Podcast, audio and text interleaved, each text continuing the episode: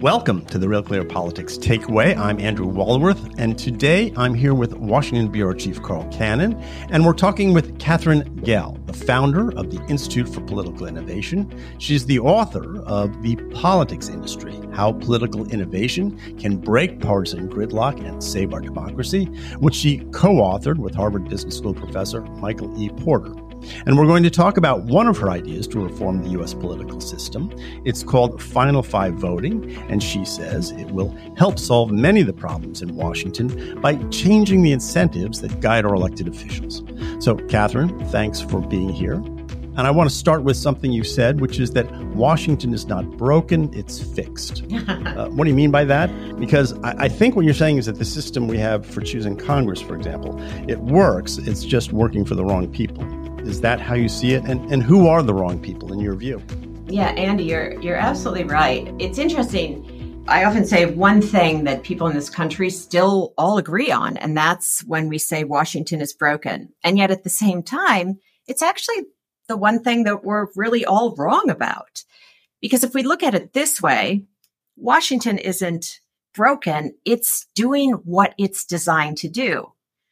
We think it's broken because we've been assuming that Washington DC Congress, let's say, would naturally be designed to serve us, the voters, the constituents. But if we look behind the scenes, look deeper, we find out that, oh, actually, the day to day rules of Washington DC and our elections have been designed and optimized over time to serve the political industrial complex, not the customers. So that means our political parties and all of their industry allies. And if you look around, I mean, and you guys are mostly in DC, just look around you, we can see the industry is thriving, even as the customers, the citizens, the voters have never been more dissatisfied.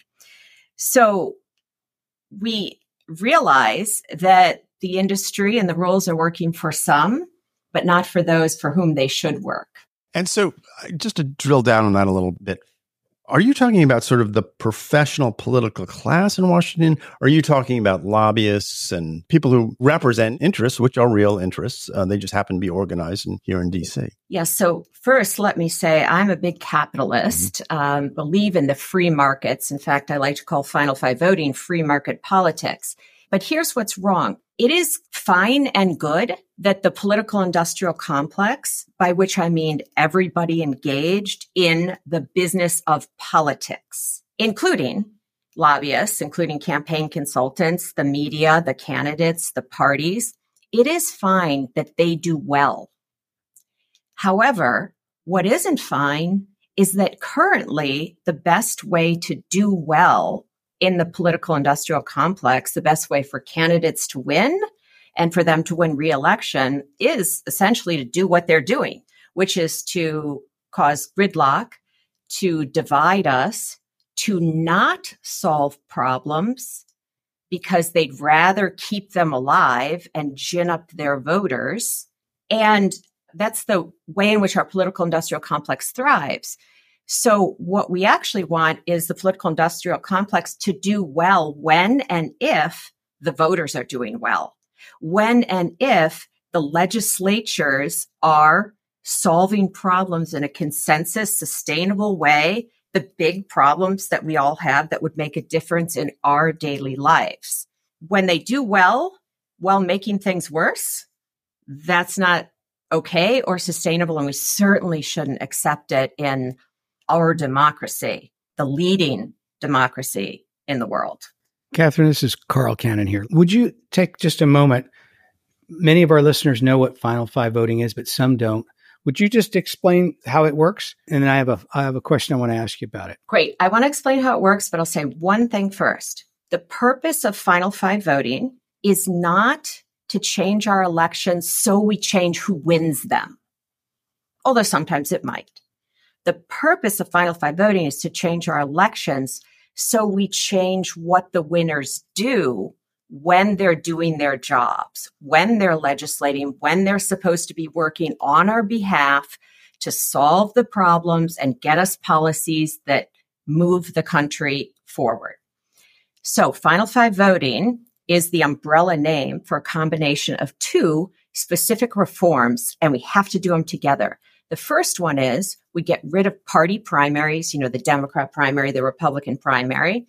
And instead, we have one single primary where everybody runs, regardless of party, and independents run. And everybody participates regardless of how they're registered. Go to the polls on primary day, pick your favorite. And then when we close the polls, we count the votes up, and the top five finishers will advance to the general election. And then when we get to the general, now that we've benefited from five candidates, you know, competing to serve us, we get we need to choose who wins. And that's where the second change comes in. Because once you have five what you don't want to do is accidentally have one of those five win with 21% of the vote right? Which could happen if the votes split relatively equally. So we use a tool which is called instant runoffs in order to determine which of those five has the real majority support instant runoffs is exactly like a series of physical runoffs, like they've used in Georgia or Louisiana. But instead of voters having to keep coming back to the polls for another election, they simply cast all their votes at once using a ranked ballot. And then after the polls close, we use that information to conduct an automatic instant runoff where you go from the five candidates to the four to the three eliminating the person in last choice in last place at each round until you've got the final two. And then it's a head to head and we'll see the normal election result. So and so wins 60 to 40 so just to summarize the voters go to the polls twice. There was first a primary ballot in which all the candidates participate and the voter picks their single favorite candidate correct correct and then there is a second ballot, which is sort of a runoff where the five top candidates are on the ballot and the voter ranks them one through five.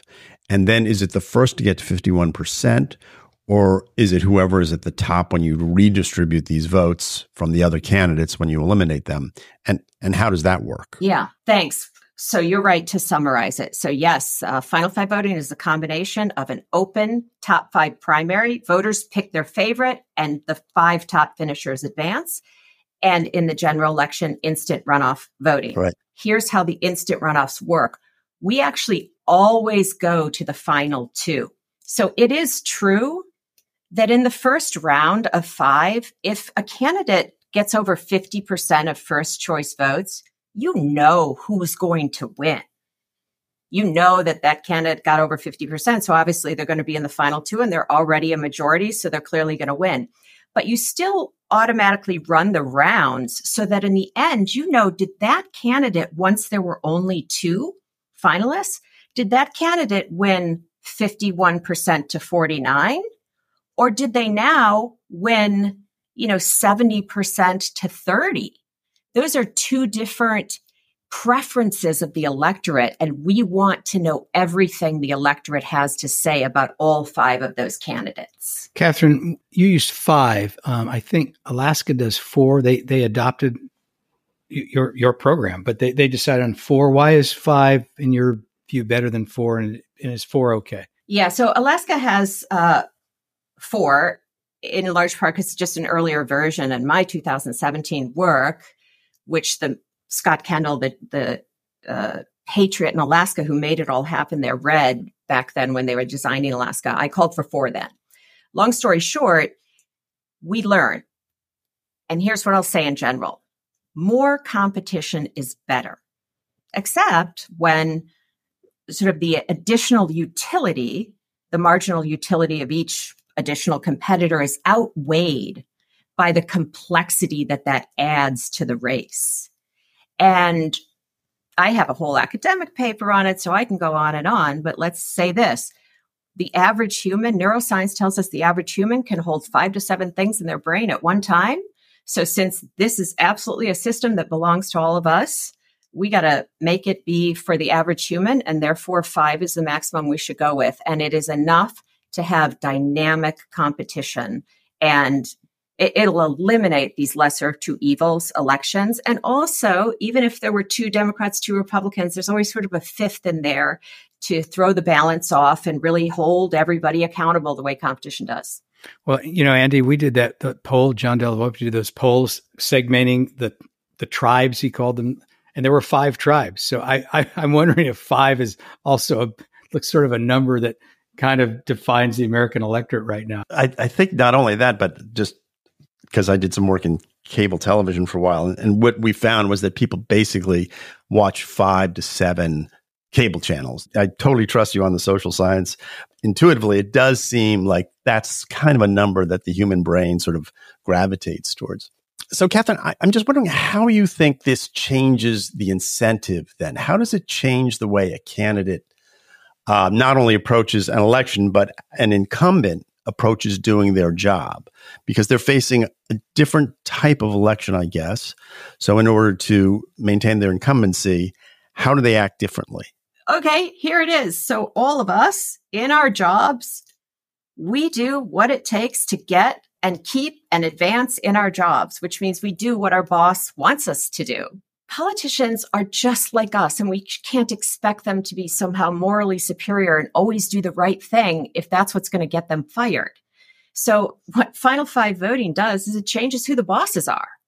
So, right now, 85% of the House, approximately, and about 70% of the Senate are elected in low turnout summer party primaries. What I mean by that is in a blue district, whoever wins the Democratic primary in the summer is guaranteed to win in November. Like it's done, it's finished over.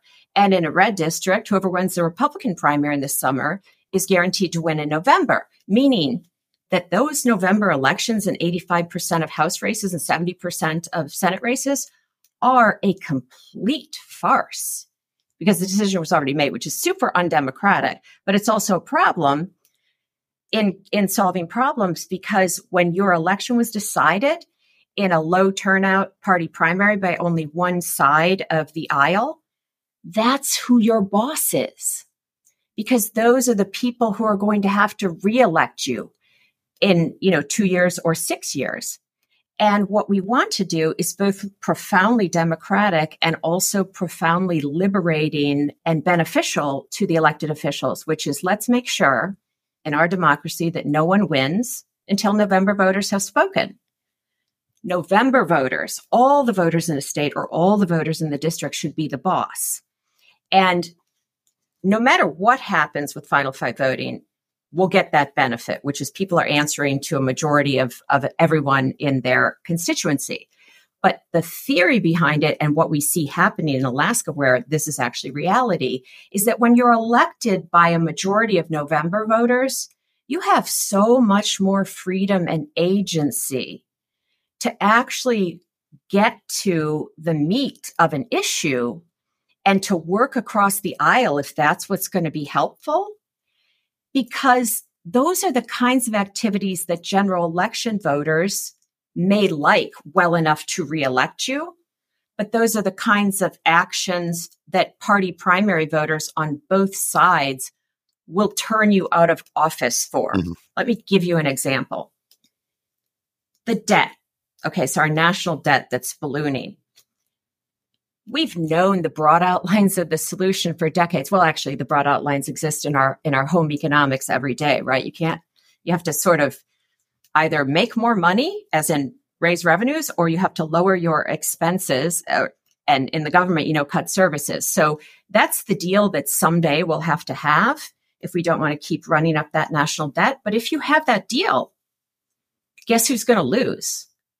Both the Republican and the Democrat who voted for it because they're going to lose their party primary because the Republicans can't vote yes on anything that raises, you know, taxes by $1 and the Democrats can't vote less on, yes on anything that lowers us, that gets rid of a service, you know, by $1. So the votes required to make a deal on any complex issue with trade-offs, be it immigration, healthcare, national security, debt, both sides can't win again. But if they answered to general election voters, it creates an opportunity that they can still win. So we eliminate the guaranteed defeat, solving problems that are hard where you can't promise everything and give everything to everyone is still, you know, going to be hard to do.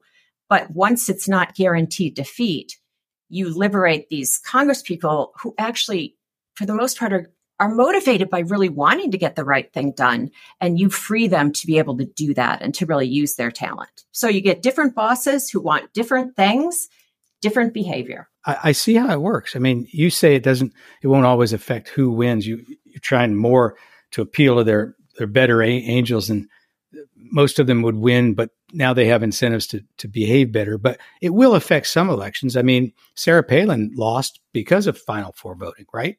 I was pretty sure about that. Yeah. And and there'll be these. I mean, you know, Joe Crowley might still be in the House except, instead of AOC. I mean, uh, Matt Gaetz is somebody I'd have never heard of. Maybe if, if Florida had this kind of voting.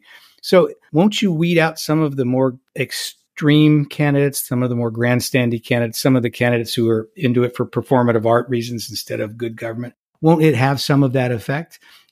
And I have a follow up. yeah. Um, if the general electorate wants performative candidates, they will totally get them with this system. They will get what they want. So you're making an assumption that the general electorate doesn't want that kind of performance. And if they don't, they don't have to have it the reason I say it's not designed to change who wins is because I'm trying to put the focus on the fact is not so much that we have the wrong people. It's that whoever wins needs to do unhelpful things in order to win again. So I suspect, as you noted, that existing people may just change their behavior, you know, to win again. There's a question sort of like which Lindsey Graham do you get? It depends on what his primary voters want we see a lot of flexibility on the part of, of those who run. But the main point is really not about who wins because we're, we're confusing ourselves by thinking they're the problem. Let's say in most cases, you'd still have some people gravitating for politics and big egos and whatever, but but you're creating a series of incentives for them to behave better. I get that part. Here's the part, and Andy and I were talking about this beforehand in preparation for this. Doesn't gerrymandering, the extreme gerrymandering we've seen in this country, undermine it somewhat? Andy read that quote that you say Washington actually not broken, it's fixed. But by what you're using the word fixed in a way like it's rigged. Well, that's not that's not a new thing. The, the term gerrymander is now 200 years old. Since the birth of political parties in this country, elected politicians figured out, oh, wait a minute, you know what? It's a lot easier if I can pick my voters instead of my voters pick the office holders. And they've been, and the two parties have got this down literally now to a science and they're probably going to use AI to do it in the next census. I couldn't agree with you more. These parties work so unbelievably well together in one particular way, and that is behind the scenes when we're not really looking. They collaborate and collude, I would say, to rig the rules of the game in order to divide up the spoils of power and to protect themselves jointly from any new competition. And those two things, they're like massively effective at working together and figuring out an optimal way forward. And that's what we try to shine a light on is say, usually when they figured out that optimal way forward, it's good for them, but not so good for voters and not so good for problem solving. And again, that's part of why we need Final Five voting. But coming back to um, this question specifically about gerrymandering, actually, what I love about Final Five voting is that it really leapfrogs over that problem. Here's what I mean. Gerrymandering can create non-competitive districts when politicians choose their voters instead of the other way around. But we also know that lots of districts are naturally red or blue because of geography. So let's just assume that we had perfect districts, some someone's version of perfectly nonpartisan districts. I should say not uh, not artificially constructed districts. You would still have a lot of districts that are naturally red or naturally blue, meaning that anybody out of those districts would still win their election in a low turnout summer party primary when only 8% of the public is participating in the elections that choose who wins, meaning those 8% would be the bosses. So gerrymandering on its own definitely, like gerrymandering reform, nonpartisan redistricting, definitely won't help us because primaries would still choose. Once you put final five voting in, even if a district is sorted naturally or artificially through gerrymandering, by re- you still re-enfranchise every general election voter in that district. you re if it's a blue district, you reenfranchise all the Democrats who didn't who just don't turn out in the party primary. You reenfranchise the independents and you reenfranchise the Republicans. So if it's a blue district in final five voting, a Democrat is going to win. But what Democrat is going to win? Now it may be that in the competition between an AOC and a Joe Crowley, which you referred to in that New York represented, uh, representatives race years ago, perhaps those general election voters, now that non primary Democrats would be voting and independents and some Republicans, maybe they would have liked to have Joe Crowley as their representative. I don't know, but they would have had the choice. Gerrymandering is a problem mostly because voters are picked in primaries. We can just skip that fight and go straight to final five voting, which has not been partisanized and do something that is good for Republicans and Democrats, or another way to look at it is bad for Republicans and Democrats. I mean, it's equal and it's, it's pro voter. There's nothing more democratic. I love, I, I love this. We are trying to do something that will get us better results and it's also more representative. We're getting people better represented. And as a result, we're going to get better results out of the legislature. Like that is, that's a win, win, win, win, win. So, Katherine, just from listening to you and reading, it, it doesn't sound like you're a huge fan of the political parties the way they're put together right now. We've seen sort of a weakening of the political parties uh, over the you know last decade or so. Certainly, we see the rise of PACs and other sorts of political entities that have usurped some of the power of what we think the parties are there for. So, my question is: Does this weaken the existing two parties, and does it also help in establishing a third party uh, or multiple third parties? Do we end up with a more diffuse party structure in America? Okay, I'm going to answer them in the reverse order you asked them. okay. So you got to the third party question. Here's what I'll say about that. First of all, I'm a s- huge fan of strong parties. We need stronger parties, not weaker parties, which I'll get to in a moment. So our problem, I always say, is not the political parties. It's not that we have only two of them. The problem is that the current two are guaranteed to be the only two ongoingly, regardless of what they do or don't get done on behalf of their customers, the voters. So you can have 90% customer dissatisfaction, which is like the approval, oh, it's like 80% approval rate of Congress and still never have any new competition. You can have, you know, what is it above 60% that don't want to see a rematch of Biden and Trump and still never have any competition. So that's the problem. It's not that if you had three parties, it would be better or five parties would be better. It is that the current two never have to worry about actually making their customers happy. They only have to worry about being slightly less hated than the one other choice. Now that's like crazy. Actually, I had someone do this this morning. I had my colleague search on homedepot.com.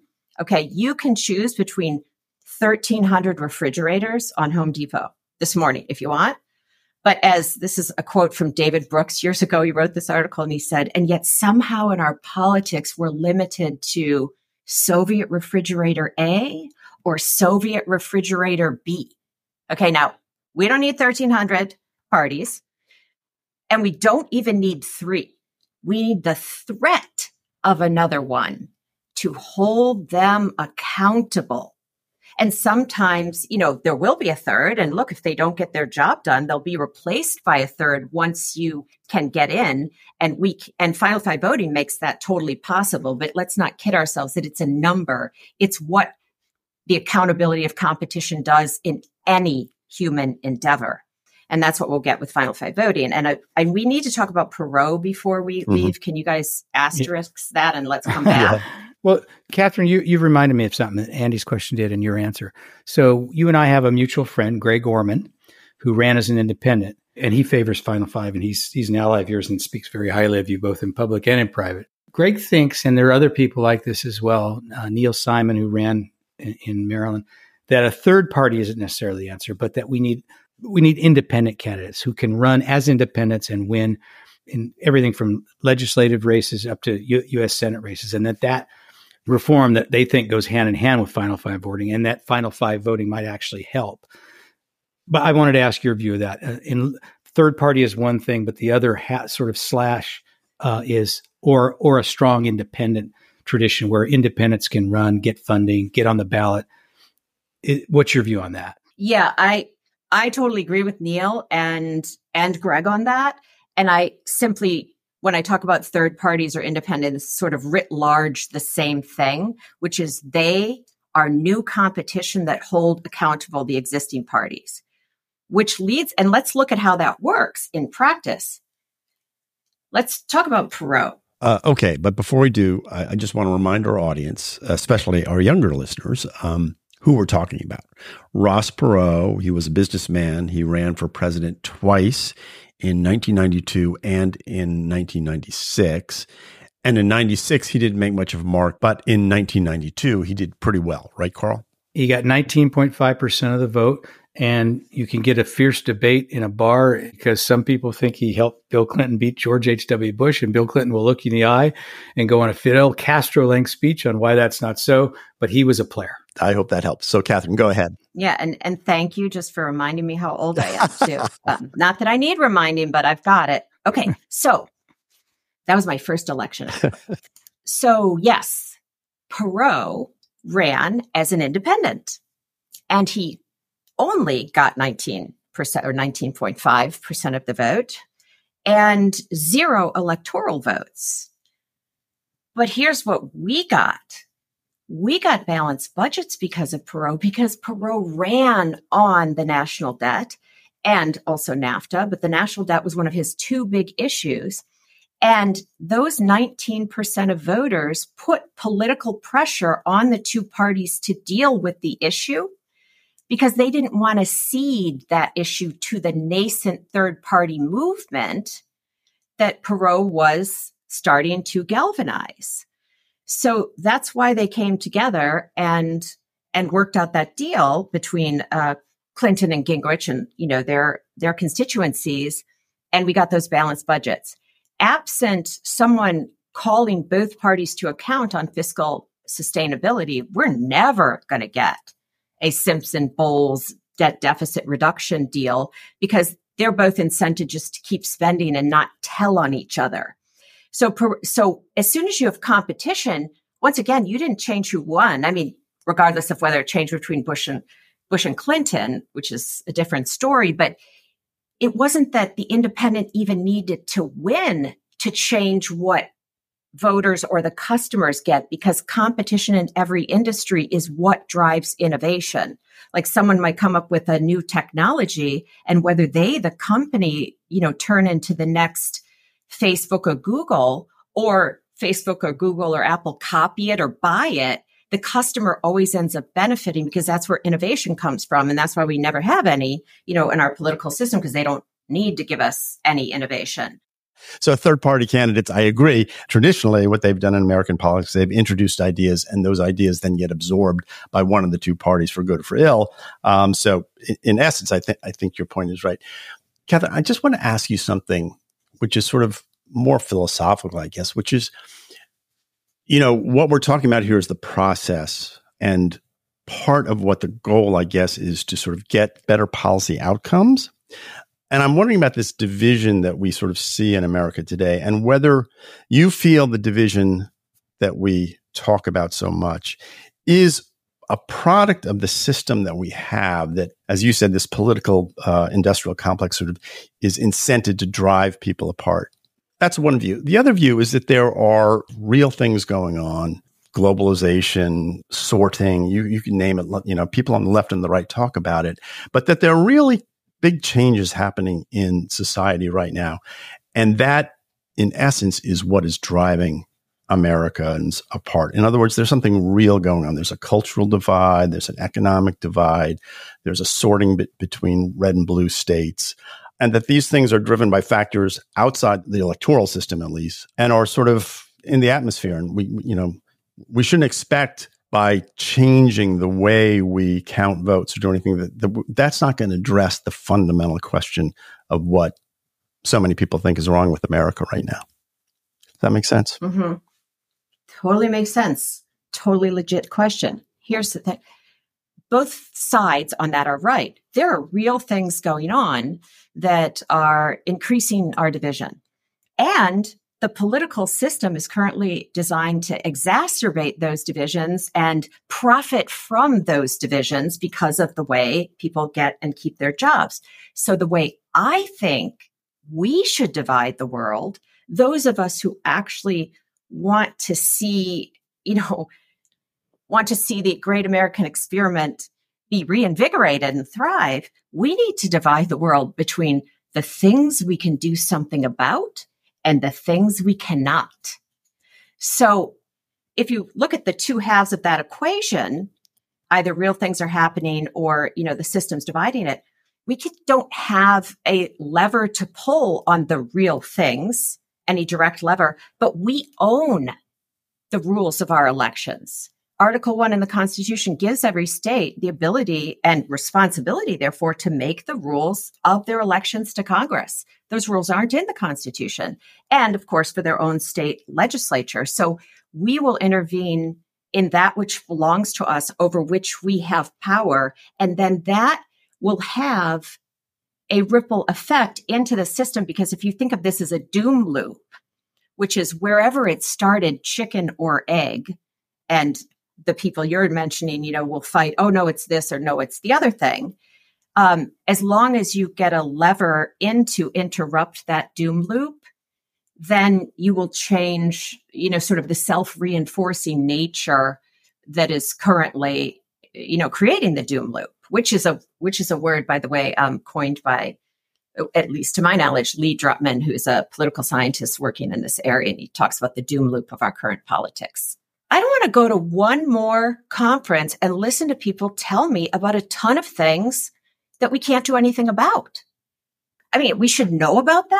Totally we have responsibility to know, but let's really re-index and make sure that we're at least, you know, I would say 80% of the time talking about things that are problems that we can change. And that's what Final Five voting is. It's powerful and it's achievable as evidenced by the fact that it actually exists. Carl, we're gonna we're running out of time here. I want to give you the last question uh, and get Katherine to respond, and then then we'll wrap it up. Well, Andy, I don't want to name drop for our listeners, but I was fortunate to have dinner with Katherine the other night at the Jefferson Hotel with some uh, esteemed colleagues of mine in journalism, and she said something. I've been writing and thinking about Final Five voting now for it's like six years now, and she said something I hadn't heard and I thought it was semi amazing. Katherine, I'd like you to uh, tell our listeners about a way in which Final Five voting could have a role in expanding the pool of people who go into politics. And maybe, even though you're very charitable towards these people who are already in politics, maybe helping getting us some better people. Oh, thank you, Carl. Thank you for saying that the other night. Yeah, this is really important. I just haven't had time to write about it yet. Uh, I come from business, that's my career. And we talk all the time about the war for talent.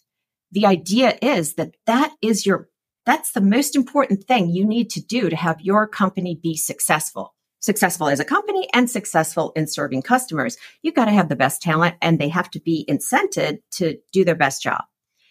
So we've already talked about how our current war for talent in politics doesn't incent people to do the best job, but it also doesn't make many people want to even go into that business. So do this at your next cocktail party. You know, ask people that you really respect, people that you think are amazing in every way and would be good public servants if they would run for office in the current system.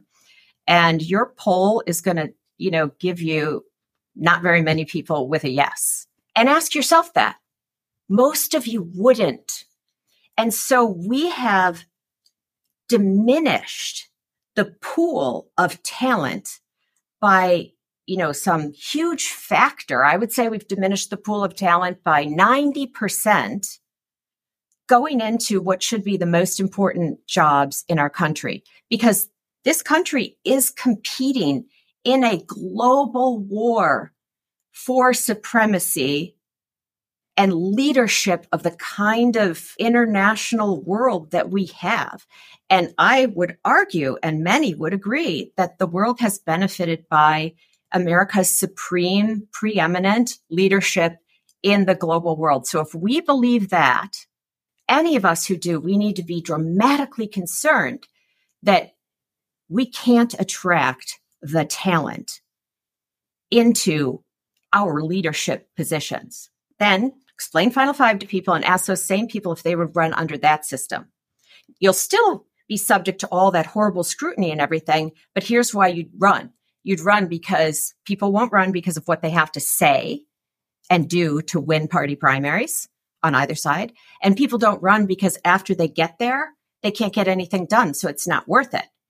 Final five voting changes both of those sets of facts. So people will say, now that is something that I'm up for. That would be worth it. And having more qualified, talented people in this competition to serve the voters and solve these problems is not just a really good way forward for us, it is an essential condition of a continued free and prosperous globe. It's an existential question we face whether we will have the best talent running this country. On that note, Katherine, thank you for that. Um, we're going to wrap it up. I want to thank uh, Katherine Gehl and Carl Cannon. We are here most Tuesdays, Thursdays, and Fridays. So bookmark this podcast, come back often. You can keep up with the podcast by subscribing to the free takeaway newsletter, which you can find at Real Clear Politics. As ever, I encourage you to go to Real Clear Politics, read one article from a writer or publication with whom you disagree, and maybe Katherine this week. There's more uh, at Real Clear on Final Five voting uh, by some of our other authors as well. Thank you for listening, and until next time, for Real Clear Politics, I'm Andrew Walworth.